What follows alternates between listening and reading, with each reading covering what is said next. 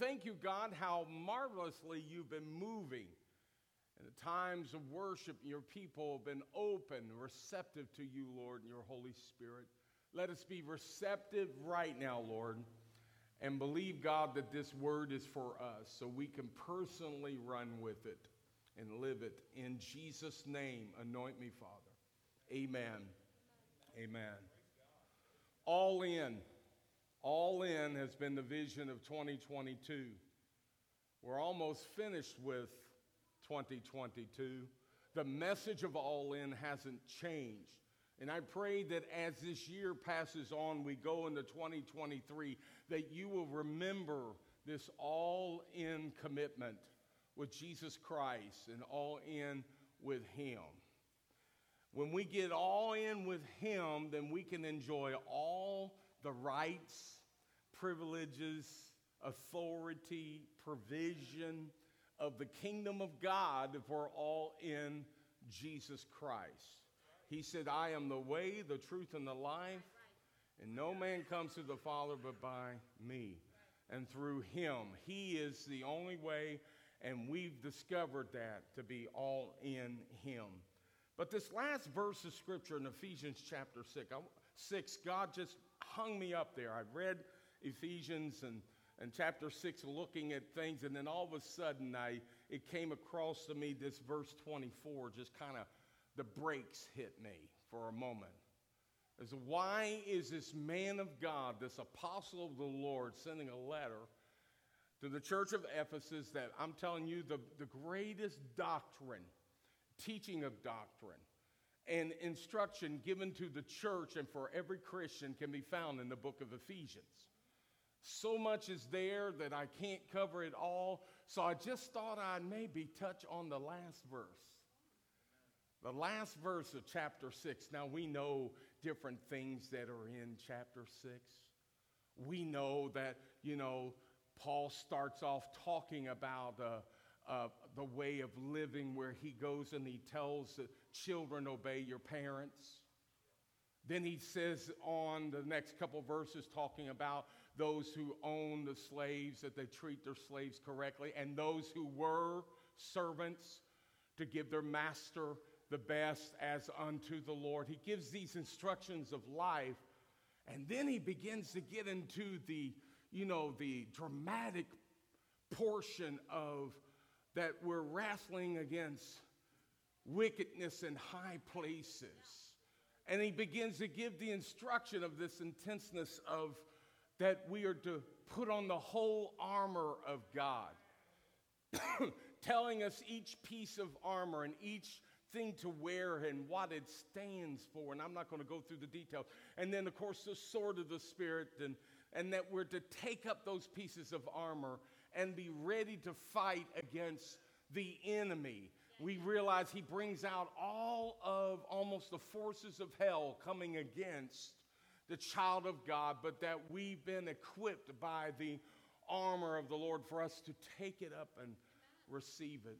He goes through all that, and then at the very close and last verse of that chapter, he writes this. He says, he says, Grace be with all those who love our Lord Jesus Christ in sincerity. Amen. Now, I, it doesn't sound real dramatic. Sounds rather plain and quick and, and right there in, but it's so filled with so much that we could take word for word and begin to uh, see what Paul was really trying to say, you know, because if we were to give Paul a chance to explain this last verse, if he was here with us today, he would preach all day, all night, into to the morning, and begin to explain everything about that closing statement of to the letter to the Ephesians. But he says, Grace be with all those who love our Lord Jesus Christ in sincerity. Grace, we know what grace is. We know we, we say it all the time. It's God's unmerited favor, and that, that is the grace of God.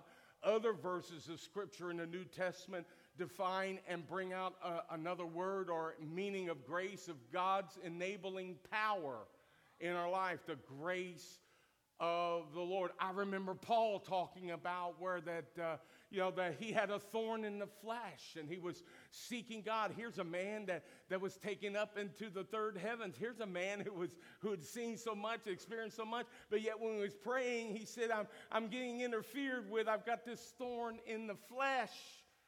A man that had great faith that no doubt could lay hands on the dead and they would come to life. Man with great faith that demons would flee from him a man that was so anointed of God that bore the marks of the Lord Jesus Christ on his very body. But here he says, I'm praying, and he says, I can't, and, and Lord, would you, you know, remove this thorn in my flesh? Would you remove it so I could go on? And Jesus' simple answer, but quite complete answer was that he says, But my grace is sufficient for you. My grace, my enabling power is sufficient for you to keep you, to secure you. So, there, grace, the meaning of grace, of, of, of the word charis, or grace in the New Testament in the Greek, is uh, it, it means a leaning toward favor, as though God leaning toward us to give us something. You know, to give us something. My grandsons, when they were shorter than me, now they're almost as tall as I am but when Papa had something for them, I'd have to lean over and hand it to them. They always loved it when Papa started toward them with something and leaning toward them because they knew they were about ready to receive something. So grace is God looking at us, knowing where we're at, seeing what's going on, and He says, I've got something for you. I'm going to lean toward you with favor. You've been marked with favor. The enemy may have put a target on you, but God has placed a target of favor upon you so much that no matter what you're going through, remember, remember, remember, my grace is sufficient for you. You're going to be victorious because of this grace of this unmerited favor and this enabling power of God. So Paul says at the close of this letter, and the last, the first word of that last verse, he, he mentions grace to them.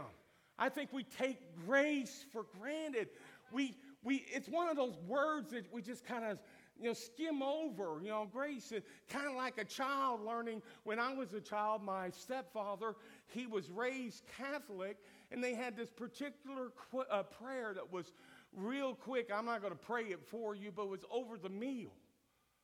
I mean, I could probably do it. Bless the Lord, oh my soul, and all, you know, and that uh, bless the food that is, and the bounty that is presented before us in Jesus' name. Amen.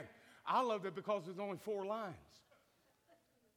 And we learned it, memorized and so we said it by memory, but it really didn't come from the heart. Grace, many times, is something overlooked. You know, grace is overlooked when we go to the Mexican restaurant. How come we never pray over the chips and salsa? Huh? Come on now. How come we never pray over the chips and salsa when it comes? We eat and we've eaten and eaten and eaten, and all of a sudden, oh, now we're going to say grace because the plates have come. Doesn't matter about the baskets and the bowls. And so I'm just trying to be funny, okay? I'm not trying to throw a condemnation there.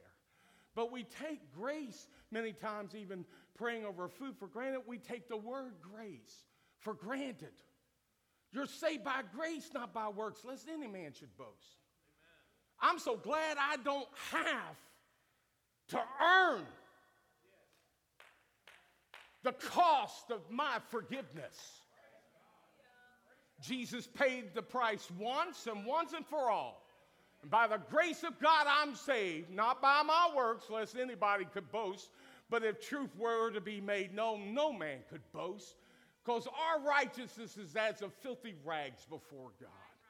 Only Jesus has brought you grace. You're a child of God because He adopted you, He called you by name, He brought you in, He forgave you of your sins. So here it is. He says, Grace, grace as though leaning toward and giving them something. Paul says, Grace be with all those who love our Lord Jesus Christ in sincerity. Oh, in sincerity. Could it be that we try to love Christ out of sincerity, without sincerity? It just doesn't mix. And God's grace and His favor and blessing won't be upon our life if we say we love Him, but we don't, our actions say otherwise. You know, the word sincerity is of Latin origin. It, it literally means without wax. Without wax. In Bible times,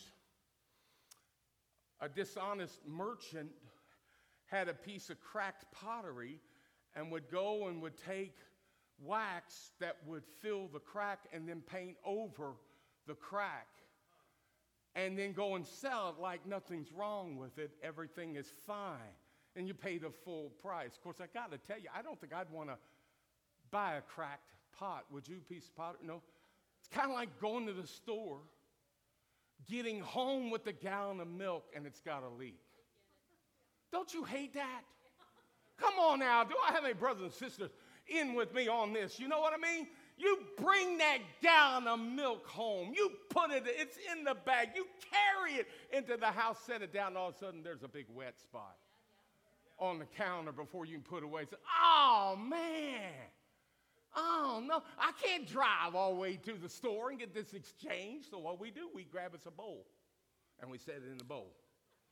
I'll get a couple days out of this before it finally drains out, and every morning you get up and you get that jug, lift it up, pour that milk out of the bowl, and you know, oh man, what a ripoff. About ready to curse the merchant. You know, it's always the big guy, you know, he's always out after us. But in Bible times, they do that, and then they would sell it as flawless and new. This practice became so common that, that the, the phrase like buyer beware started, you know, that started circling in a natural sense so much that the people, when they go to the marketplace and they go to buy a vessel that's all pretty and nice and everything, they would do two things. They would hold it up to the sun and see if they could see something through the pottery, the vessel, and see a crack if it had been filled with wax and seen light come out. Or the other thing they would do, they'd just take that vessel and say, hey, I'm going to shop a little bit more here. I got a few more tables to go through and all around here in the marketplace. I'm going to sit this, and he sits it in the sun. So as it sits in the sun, the wax will begin to heat up and it will melt and it will prove what kind of vessel it is. That's and so when so therefore the word used sincerity meant that there was no cracks, no flaws, no wax being used to fill in the cracks. This practice is so common that people just learn to do that two part test. Jesus said in the Word of God, it said that our love for Him has to be real and not flawed or fake. It can't be something covered over with the perishable substance, not something simply expressed in words, but a love communicated by our actions. Becomes more deeper, more sincere. Our love for Him has to be real, not flawed or fake. John 14 and 15 and verse 22, uh, 21, 23. It says, If you love me, Jesus says, keep my commandments. He who has my commandments and keeps them, it is he who loves me. And he who loves me will be loved by my Father, and I will love him and manifest myself in him. Jesus answered and said to them, If anyone loves me, he will keep my word, and my Father will love him, and he will come to him and make our home with him.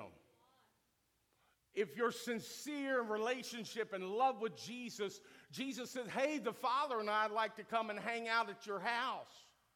I'd like to be there with you. We want to be with you and, and fellowship with you and help you and go to your house because there's sincerity there. There's real love that you have. To be all in is that we love Him the most, that we make Him Lord of our lives. That's being all in. That we love Jesus more than everything, and that we put Him first place, make Him Lord of our life. Can we hold up, the question is, can we hold up the measure of our love for Jesus to a light of the word of truth? Will, we, will our love for Jesus hold up against the heat of the day? You know, these are questions that we need to ask about our relationship with Him. Is our love will hold up to the light of truth?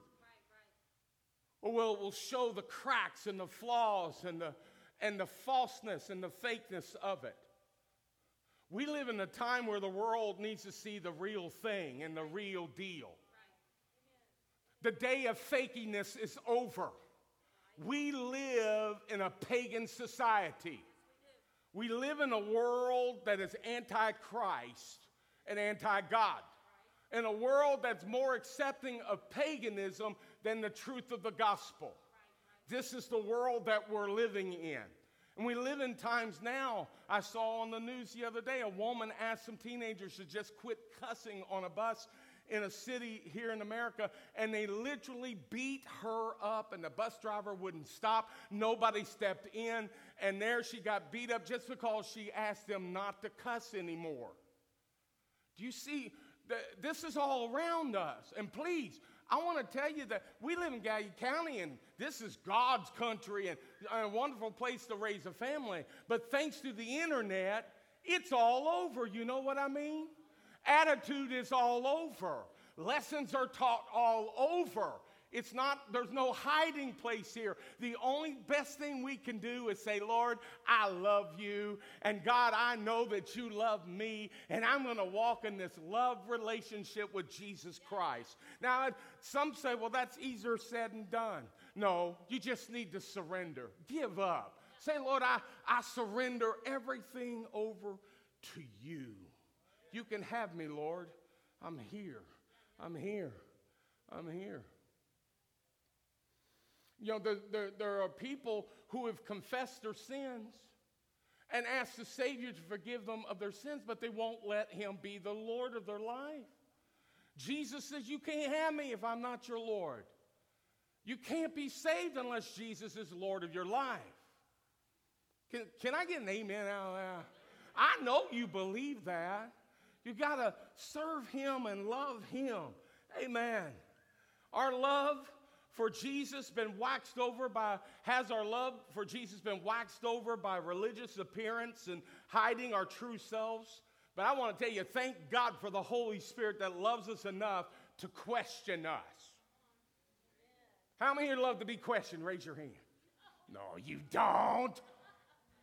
No, you don't.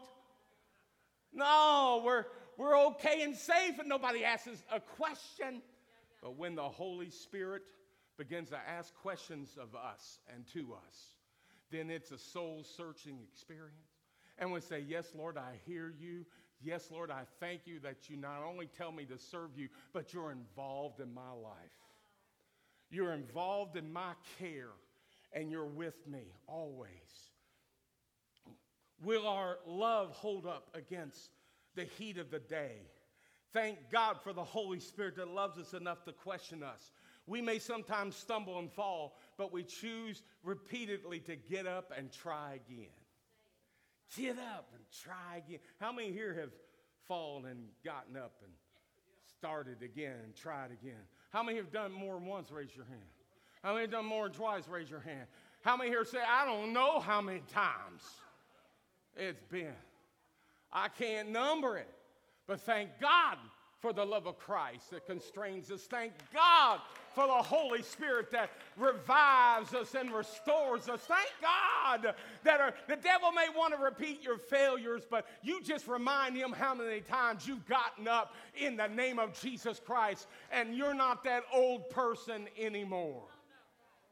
Hallelujah. You just tell him he's, he's going to be judged and he's going to hell And where he belongs be judged. When we live in sincerity, we reduce our difficult decisions, making to a more simplistic approach. What I'm saying is that when we were when we're in sincerity with Christ, we reduce our difficult decision making to a more simplistic approach. Our love for Him is the final answer. you're struggling over some questions about some stuff that you know that contrary to the word of God or contrary to what's right and or, or things that maybe you've given up and now you're going to pick them up again now because now you're much more wiser and smarter. And so well, that was back in my younger years, and now I can do it. You know, an old preacher told me I couldn't do it, but now I can do it because I'm wiser and, and, and all that stuff. Let me tell you that if you're in love with Jesus Christ, it makes it very simple with your decision making. That you love Him so much that there is no question about when temptations come your way, you love Him so much that you're not going to give in to the temptations. See, improper relationship is if we were to talk all the time about, well, I got saved because I didn't want to go to hell. And I'm worried about judgment. I didn't want to go to hell. No, let me tell you, and, and also, your decisions to serve Christ isn't that you don't want to go to hell, but because you love Him. And becomes a balanced relationship where that His love will carry you and you're in love with Him and you'll make the right decisions if you allow the love for Jesus Christ to take foremost position in any decision making process. You'll do all right. You'll do all right because you're walking in His love and in sincerity. Amen. The cynics and the critics of the world, they say that Christianity is a life of cannots. They don't understand that to a true Christian, Christianity is a life of will nots. Did you hear me? It's not cannot. I will not because I've been given that power. Being all in sincerity with Jesus gives us the greatest freedom of all to choose not. All in love with Jesus, we, we pre, it predetermines to avoid temptation. We now manage our lives based on our loving Him above all else. Manage your life with Jesus in the forefront. Manage your life for the love of Christ that you love Him. And if you put Him in first and foremost, husbands will not be questioning whether or not they ought to have an affair with another woman because they love Jesus, and because they love Jesus, they love their wife. Do you see this whole process here? We could go down the line where, where that if you're wanting to give in and do something wrong, you won't do it because you choose not to do it. It's not that you cannot, you will not. And when you step in the will not, it becomes worship to God. I ain't gonna do it because I can't do that. No, I ain't gonna do it because I will not do it. Because I love my Savior and I love my Lord. And I'm not gonna, I'm not gonna compromise, allow something in there that might say something different about my passion that I have for Him.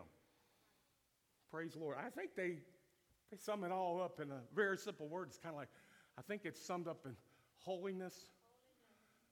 See, what it is, is holiness is not a hard thing to do. You just fall in love with Jesus. You just get close to Jesus and you're going to live holy. You're, and if you're messing up, he'll tell you. He'll tell you. Uh, he'll tell you, uh, uh, uh, don't you do that.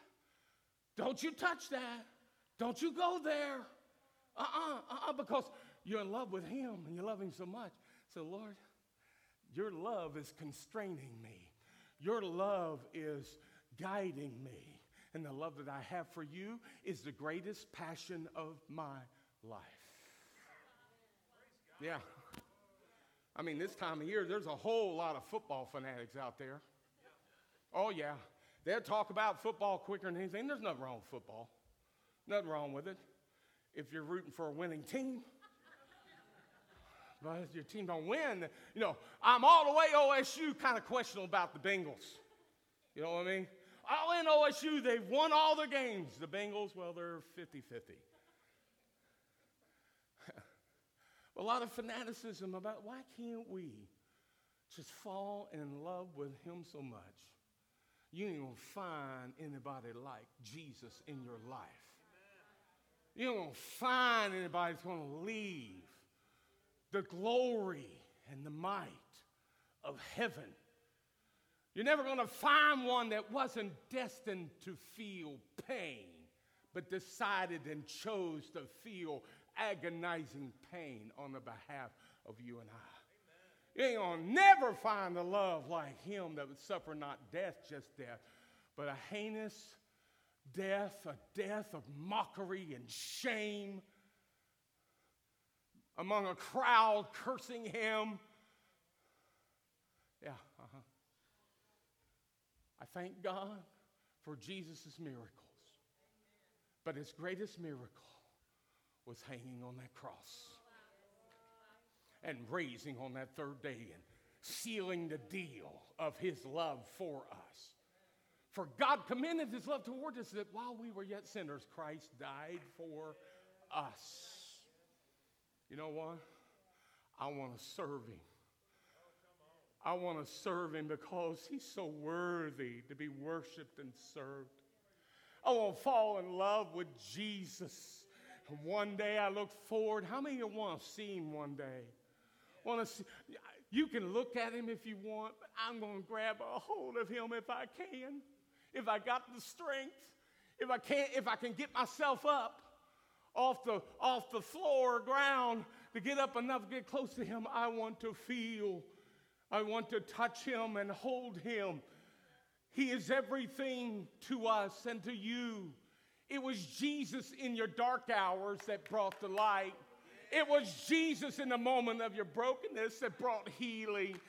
It was Jesus who come at that time of fearful moment and suddenly a breeze of peace began to blow over you. It was Jesus and his presence uh, that made known to us. It's Jesus uh, that we live our life through and believing one day he's prepared a place for us uh, that where he is we can be also. It's Jesus. We, we love Jesus. We love him. We love him. Hallelujah. Hallelujah. Glory to God. Lord, show me. I mean, I could keep going, but I just want to yield to the Holy Spirit. Hallelujah. Hallelujah. Ephesus, the letter sent to Ephesus. You know, in the book of Acts, chapter 19, Ephesus was either, it's, you could make a sermon out of it. Maybe some of you preachers, you can use it. Ephesus, Acts chapter 19, with Ephesus, it's either a riot or a revival. Because that's exactly what happened. Because of the revival, we find the beginning of Acts there in chapter 19. 12 uh, disciples of John the Baptist, Paul runs into them and introduces to them if they asked them if they'd been filled with the Holy Ghost and they never heard of it. And so he prayed over them. They were filled with the Holy Ghost, began to prophesy. So it begins the seven sons of Sceva seeing things that's going on and thinking that, hey, man, we can make some money out of this. So they opened up and hung a shingle outside their office door and said, the sons of Sceva, exorcists extraordinaires. But we find in Scripture when they begin to pray over someone that was demon possessed, we adjure you the Jesus whom Paul serves See, they should have said, Jesus, whom we serve. That, that was the niche right there. And then the demons said, oh, oh, there's no middleman here. He said, Jesus, I know, Paul, I know, but who are you? Jumping out, leaping on them, ripping their clothes off, they're running down the street, and all the city sees them carry on. All these seven guys getting beat up in the middle of nowhere, scared them to death. Actually, scared them to life so that they began, to, they were so feared that they started coming together. The Bible says fear fell on them all, and the name of the Lord Jesus was magnified.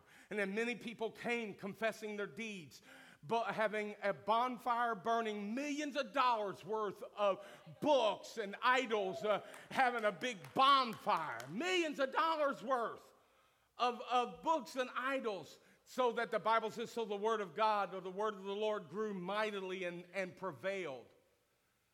But then, when Demetrius, the silversmith, didn't like what it was doing the business, don't like the money dropping and worried that, man, everybody's going to burn that miniature idol of, of Diana that we sell to tourists as souvenirs when they come in.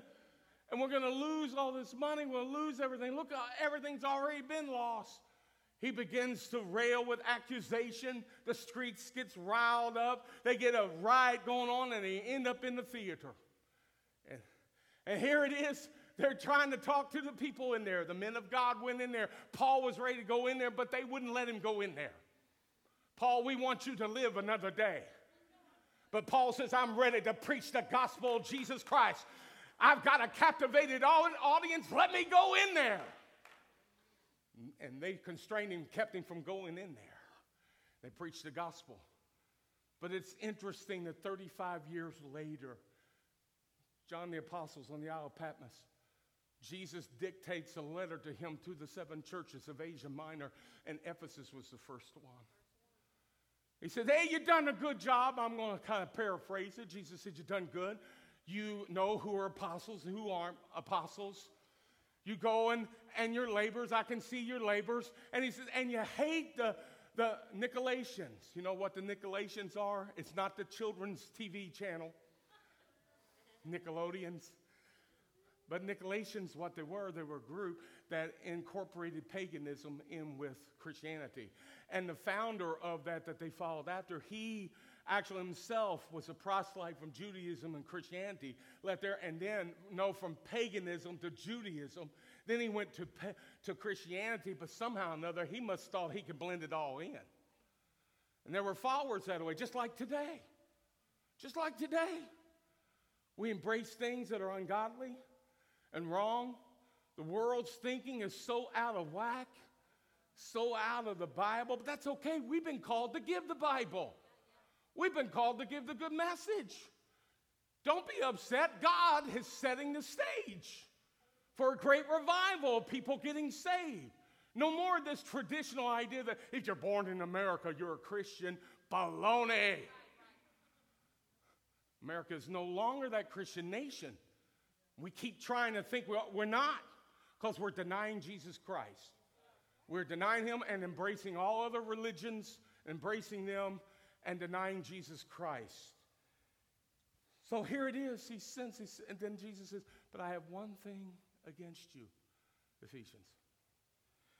He says, Nevertheless, I have against you that you have left your first love. Remember, therefore, where you have fallen, repent and do the first works. We're so influenced by our culture, by what we watch and what we listen to, that, that if we're not careful, we'll begin to think as the culture thinks. Instead of reflecting Christ, we'll begin to reflect the world's value system. We live in an undesirable surroundings and an atmosphere where genuine love has grown cold. And so we do what the Ephesians were told to do. We remember. We remember. We remember the place from whence we fell and repent. Repent and do the first works, loving Him with all of our hearts. We get up. We fell down. We fall down. We get up. And we fall in love with Him over and over again. Being all in, loving Him most, accepting His Lordship is the priority of our discipleship. As the, Jesus told John to write and tell the Ephesians, You have left your first love. Actually, I'm going to close with this, this statement. Actually, Jesus was asking, check your sincerity. What have you replaced me with? That's what he was asking the Ephesians. What have you replaced me with? That's the first love and passion in your life. But he's calling them back to remember and repent and come back. And what's so great about Christianity? It's much better. It's much better than a game of Monopoly where you end up square by square, however the roll of the dice is going to be, you're going to land there. And then you pick up a card of chance and it tells you go directly to jail, do not pass go and collect $200. It's just, it's a, it's a, a it's a place where that many people think their life is that way. With Christianity is this. God says, I'll not make you like you were. I'll make you better. I'll make you better. Better. better. Now, I'm not trying to be foolish here. I'm just trying to spark by way of remembrance to you. Some of you old enough to remember the $6 million man. Ah, man, I tell you what, Lee Majors, the $6 million man, and how he was reconstructed. And in the beginning of the show, it says, We will not remake him, we will make him better. And, and he goes like that, and he's running 60 miles an hour. I wish I, I wish I was running 60 miles an hour right now. That's about as fast as I can run. And get that sound.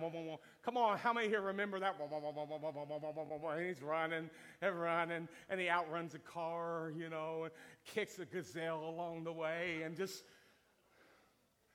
he's not going to be the same. He's going to be better. That's the love of Christ. Jesus says, No, I'm going I'm going to make you go back to step one. No, no, no, no. He'll move you forward if you let him. Because the name of the game with Christ is a simple three letter word win. You're going to win in Christ Jesus. Win. Set them all.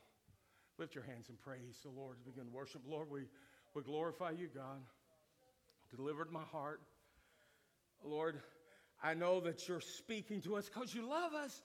We're so grateful for your love we sing and we glorify you and thank you for your love. And Lord, our worship back to you is going to be we're going to love you. We're going to love you that controls our actions. Love you in sincerity. We're in grace and in your love, Lord. We want to love you in sincerity. All is within us, O oh Lord. All is when there are those in the house that feel very defeated. May you, you, you're going through a struggle. I want you to know, rediscover the love of Jesus. Rediscover your love for Jesus. Rediscover your love for Jesus. The demons scream and don't want to hear. God's children begin to say, Oh Lord, I love you with all that is within me, oh Lord. I love you, Jesus. I need you in my life. I love you. I'll serve you, Lord. I'll serve you. i am your child. I'll be your child 24 7, Lord, every day of the week. Lord, you're everything to me. You're everything to me. Would you stand with me? All I want you to do is signify by your hand. The Lord spoke to me, He said, I'll meet them where they're at. I'll meet them where they're at. You raise your hand, first of all. Maybe you're backslidden. You're not and you need Jesus and the love of God in your life, and you know you're not a Christian, raise your hand quickly and let it down. The Lord will meet you right where you're at. He'll see your hand. Just raise it up. Raise it up quickly, quickly, quickly. Anyone in the house? Now, is there someone in the house say, Pastor, I, I want to rediscover my love relationship with Jesus in a deeper way, in a greater way. I want you to raise your hand up. Just leave it. Leave it raised, leave it raised, just raise it. Yes, yes, yes, yes, yes. Now I know I've taken up some time and time has been spent, but can Noah, can you come up in that last song? How um, I don't remember the name of songs. I just know a word or two. He loves me, and then uh, oh how he loves me. You know which one it is. And I want you, you raise your hand. I want you to pray where you're at. I want you to seek the Lord and say, Lord, I know that you love me and I love you. Oh Lord, I now rededicate my love to you and passion for you. You're going to be number one in my life. You're going to help me, Lord. I need your help. I need your help. I need your help. Hallelujah. Hallelujah. Most Christians, when they have wiped out and they backslid for God, it's because they've lost their love for Jesus. Or they, they start on the road of back, being backslidden. It's because they've, they've, they've lost, they've forgotten their love for Jesus. And He'll respark it. He'll respark it. Some of you have had long term marriages, and there have been times that you and your spouses had to sit down and work on that marriage and decide, Lord, decide with each other we're going to rekindle our marriage and our devotion with one another. It's the same type of decision you make to Jesus. Say, Jesus, I want to put you first. And I love you, Lord. I want my love for you to increase. I want my love for you to be sincere. With sincerity, Lord. With sincerity. Hallelujah. How many agree with me? You're going to pray. You're going to seek the Lord for that. Let's just worship the Lord as they sing, and then we will close in a prayer, quick prayer. Hallelujah. But just worship Him and open up to Him right now.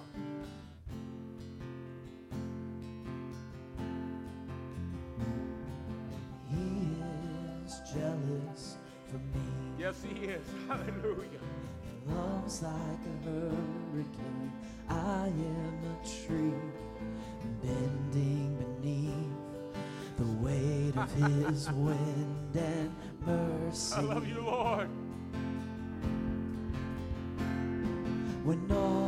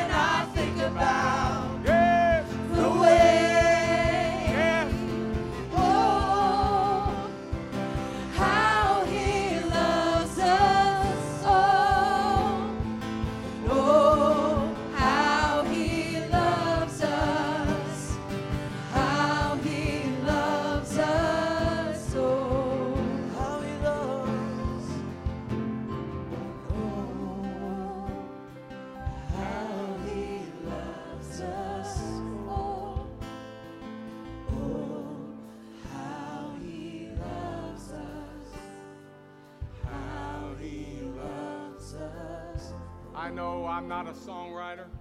I don't have a license to change the words of a song, but you do it. Can we make that person, oh, how he loves me? And make it me and not us?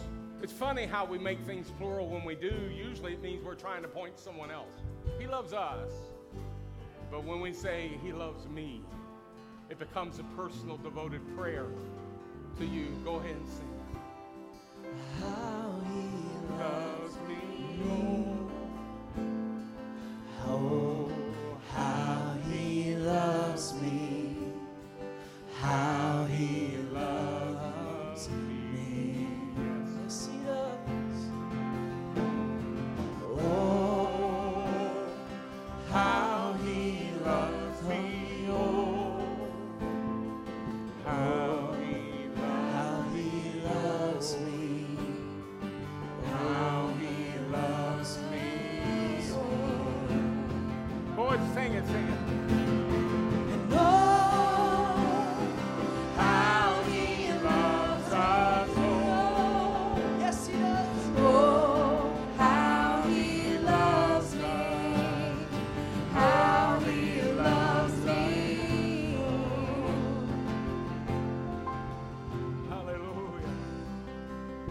Heavenly Father, we leave this room, we leave this place today, going out into a world that feels so unloved and unappreciated.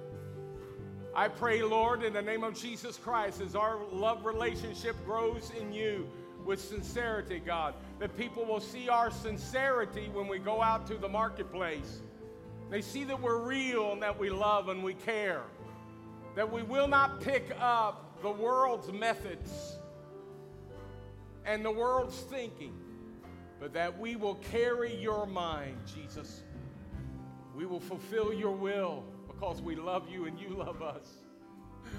Oh, and oh, how we love you with sincerity, O Lord. We praise you in Jesus' name. Amen. Amen.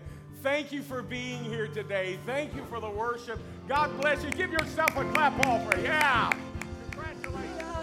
His portion and he is our prize. Drawn to redemption by the grace in his eyes. If his grace is an ocean, we're all sinking. Heaven meets earth like an unforeseen kiss, and my heart turns violently inside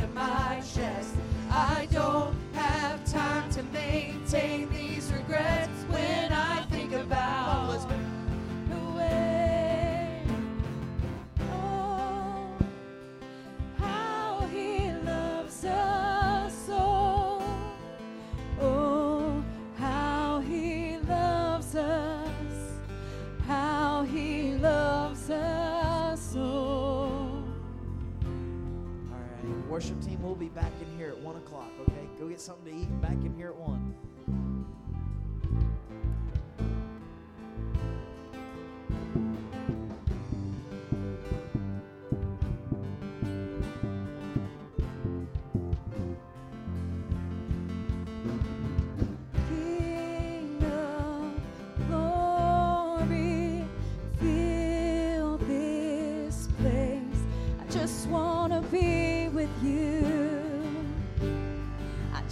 To be